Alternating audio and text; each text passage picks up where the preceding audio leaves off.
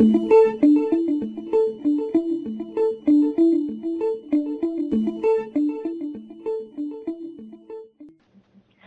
you for joining us for this issue of the Journal of Parenteral and Enteral Nutrition podcast. My name is Dr. Kelly Tappenden. I'm the editor in chief of the Journal of Parenteral and Enteral Nutrition and the Human Nutrition Endowed Professor at the University of Illinois at Urbana. I'm here today with Dr. Bodil Larsen, who is the Pediatric Nutrition Research Specialist at Alberta Health Services and the University of Alberta. Welcome, Dr. Larsen. Thank you.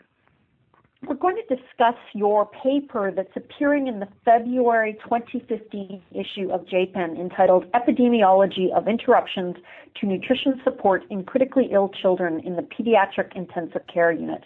Now, Dr. Larsen, you have a clear passion for pediatric nutrition support. It's very easy to see that from your body of work. But tell us, why did you conduct this specific study? What was your motivation? My primary motivation or my goals is always to nourish critically ill children as best we can. But this initiative was initiated by the Pediatric International Nutrition Survey done by Nilesh Mehta, who all of us know in pediatrics.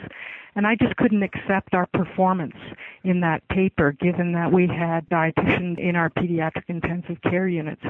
So I doubted how poorly we ranked in these ratings. And so we decided to prospectively look at our weaknesses based on that report. Very good. So a challenge to you and your colleagues within your unit then. Tell us how you looked at this prospectively then. What was your methodology?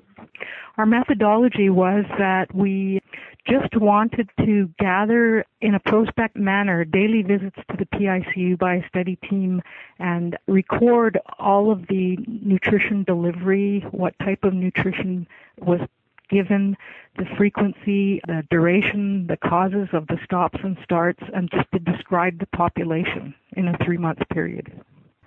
Uh, and you did find some important reasons why nutrient infusion was less than it should be. Could you share with us your results? We could. The major finding uh, of the paper was that the surgical kids were NPO for the longest periods of time, and then the next problem was extubation. 42% of the time our children were in PICU, they spent NPO, and the biggest reasons were surgery and intubation extubation. Okay, so how does that compare then with what Dr. Mehta published in his survey? It compares well. What he describes in his survey is actually what was happening in our unit. And so it confirmed that this is a major problem in PICUs across Canada for sure and the world according to his study so much to your discontent, I'm sure, if you were hoping to show that it wasn't as bad as it was. Absolutely. You know, the worst part of it was it was the youngest children that were NPO for the longest, and that just may reflect that many PICUs are 40 to 50 percent kids less than six months old. Yeah, I noticed that in your results, and that is concerning, isn't it, given the nutrient density issues that those youngest ones are going to have. Uh, with these data in mind and these etiologies for reduced infusions, what is your best advice for other practitioners within within pediatric ICUs? I can tell you what we did because of this, and my best advice is to initiate a safe feeding algorithm and empower. So we initiated a nurse-driven PICU feeding algorithm with uh, safety features built in with it. And we did a massive education program and we got consensus amongst intensivists whereby if child or teenager is admitted to pediatric intensive care and the nurse doesn't feel that they would be fed anything within 12 hours, they would insert an NG tube right away and start feeds according to the algorithm. And then within that is based several criteria where it's not safe to feed.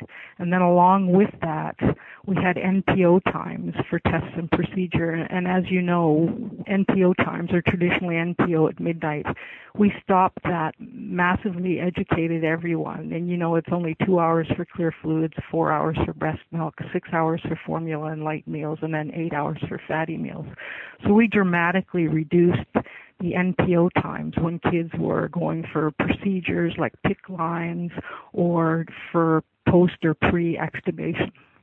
So that was a huge one. So a feeding algorithm is an absolute must. And if you notice we did very poorly in the Pediatric International Survey. 42% of our sister sites had algorithms. We didn't have one.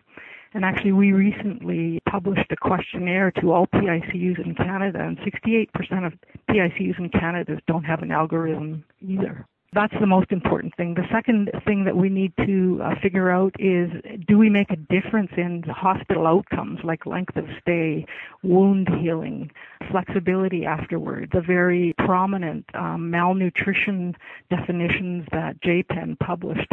We're all concerned about those, but we need to walk the talk and show that these algorithms make a difference and that feeding does make a difference in the long term. We haven't done that in black and white yet. And the third thing we need to know really well is we need to have an accurate uh, concept of energy prescriptions. So 10 years ago, we grossly overfed intensive care unit children and neonates.